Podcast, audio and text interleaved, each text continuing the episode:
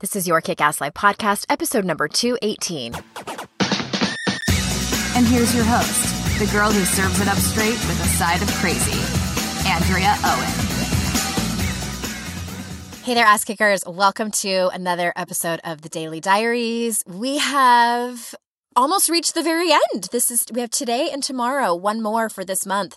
Thank you so much for sharing your time with me, whether you are just joining us or you have been here through the entire month or your diehard podcast listeners. I am so incredibly grateful for your time and your attention. And if you are just joining us, you might want to start on episode 200 as there is kind of a method to the madness for these. I've been sharing stories and anecdotes and different life lessons. And I, again, I'm just so incredibly grateful to have you. So today I have for you, this is a story about ego. It's a story about feeling like a failure for two hot seconds and a story about doing the work and also about perspective. I feel like I should be singing that like the Fresh Prince of Bel Air. Isn't that what is it now? This is a story. Yeah. I, I won't though. I'll spare you. Uh, rapping is not, not my forte. But I did think of that song when I started singing. but okay, here's what happened. As as most of you know, I went on a book tour in January. It was a way for me to up level and step out of my comfort zone. I think even if you are doing big things in your life, you know, for me it is it has taken me a ton of courage to tell my story. You know, years ago, that was my up leveling, telling my story publicly, talking about my feelings on this platform or in my blog or within my classes. And also just putting myself out there when I wasn't sure what the outcome was going to be in terms of doing these book events. And it's no guarantee that you're going to get a crowd. There could be um, events where nobody shows up or hardly anybody shows up or where everybody shows up. And I've mentioned before, that can be equally as scary. And I, I think that no matter where you are in your life, there's always an element of stepping out of your comfort zone, of up leveling to that next version of your biggest you. And again, no matter where we are, we can establish comfort zones. My friend Elizabeth DiAlto says hiding in plain sight. And I love that because I easily can fall into that. You know, I get into this groove of what I'm doing. I do my weekly podcast. I post on social media sometimes. I have my clients and that's it. And that's become comfortable for me. And you know, what might be, that might be totally scary for someone else. I've been doing it for so long now that I'm out of the that's scary and this is comfortable for me. But it's easy for me to hide that way because then I might not share more um, polarizing opinions. I might not share some bigger truths that have happened because I'm embarrassed or or whatever. And it's but but that's like what the basis of my whole message here is to like share those types of things and be really open and transparent with everyone. But it's easy for for even me to fall into these comfort zones. And so I knew walking into this book tour that showing up at all these different cities and putting myself out there was a way for me to up level. So again, Portland, Oregon was the fourth of fifth cities, fourth, sorry, fourth of five cities, that's a mouthful, on my book tour. And my friend Barry Tessler had recommended a bookstore. I, we had a really hard time finding a, a venue, a bookstore that would, that would host me in Portland. And I knew Barry had, that was one of her stops. And so she said, yes, go uh, reach out to Annie Blooms. She did an introduction for me. She told me how awesome her event was. She had about 50 people that signed up or sorry, that showed up to her event. And I knew that she and I have relatively the same um, size audience. And I'm like, okay, great. That must be a really great area in in Portland that's easy accessible, easily accessible for people. And so I was pumped and booked the event. And I was really excited because uh, for for several reasons. I love Portland, A. And one of my longtime clients was going to come drive down from Seattle. Another colleague of mine, Amy Pearson, I've known her forever online. We'd never met in person. She lives in Portland and was going to come. And then I had three additional colleagues I hadn't met in person who I had talked to, and they said that they were also going to come. And also, you know, the awesome people all of you that that um are excited that live in the area that show up to these events and the Facebook event told me 17 people were for sure yeses and that I had 74 people that were interested.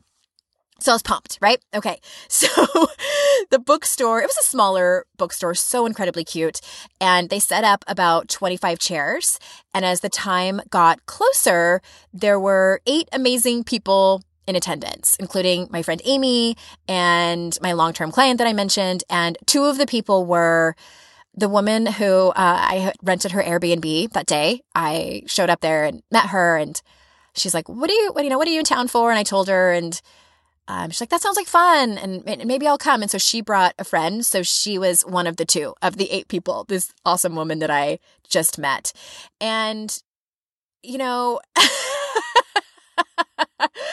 I'm like, oh, look at all these empty chairs. And the, you know what it is, you guys, at the end of the day? It's a blow to the ego. That's all it is. It's just my ego gets in the way. And obviously, it was not a failure by any means. However, if I let myself go down the rabbit hole of compare and despair, because remember I told you that my friend Barry Tessler had her event there and she said she had 50 people show up? That would be easy for me to do, right? That's an easy place for my inner critic to go, well, look at you, you big giant failure. And I did not let myself do that because I noticed, because I just noticed that it's, it, that's like a cheap shot from my inner critic, right? And I'm sure your inner critic has those too. The easy triggers. And I was like, nope, not today. That's not going to happen. The people there were incredible. They were incredible at every single event. So I had the choice to focus on that or focus on the compare and despair because the compare and despair is all ego. That's all that was. And at the same time, I think that because, oh, and I forgot to mention the three people that told me that they were going to come, and I was genuinely excited about meeting them. They didn't show up and I didn't hear from them at all. And so I was disappointed. I was disappointed. Remember, I told you the story the last time about, you know, one of my siblings that didn't come and a couple of my really long time friends that didn't come to the event in San Diego. And I was talking about, yes, I can still be disappointed. That to me is, is different than ego because I, I was emotionally attached to that. And for me, I can allow myself to be disappointed that these key people didn't show up. And at the same time, so excited and grateful that the people who did come came and were excited to see me and took the time out of their day to show up at this bookstore and listen to me talk and get their book signed and hug me and, and tell me that they love the podcast and take pictures with me and and all of that. And all I'm saying is just a reminder of you can have room for both, but watch out for that ego. Watch out for the inner critic and where that is creeping in. And when the event was over, I was chatting with my friend Amy Pearson and I was telling her how awesome it was to get to meet the people in person and also that I was a bit disappointed to see so many empty seats. Again, ego. And Amy goes, this was her response. She goes, she looks around, she goes, Really? I thought it was a great turnout. I was actually really impressed. And I'm looking at her and she's like a thousand percent genuine. And I, it like knocked me over. I was like, holy shit. How do you like that for perspective? Right? Sometimes it's all about perspective. Where are you looking at? Like, what lens are you looking at this from?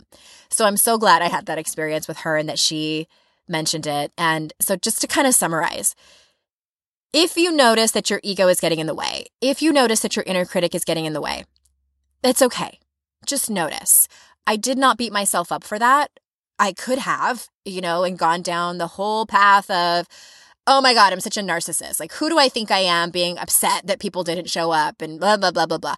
No, you know what? I'm a human being and we all have egos and sometimes they take over. And I just notice and walk away from it.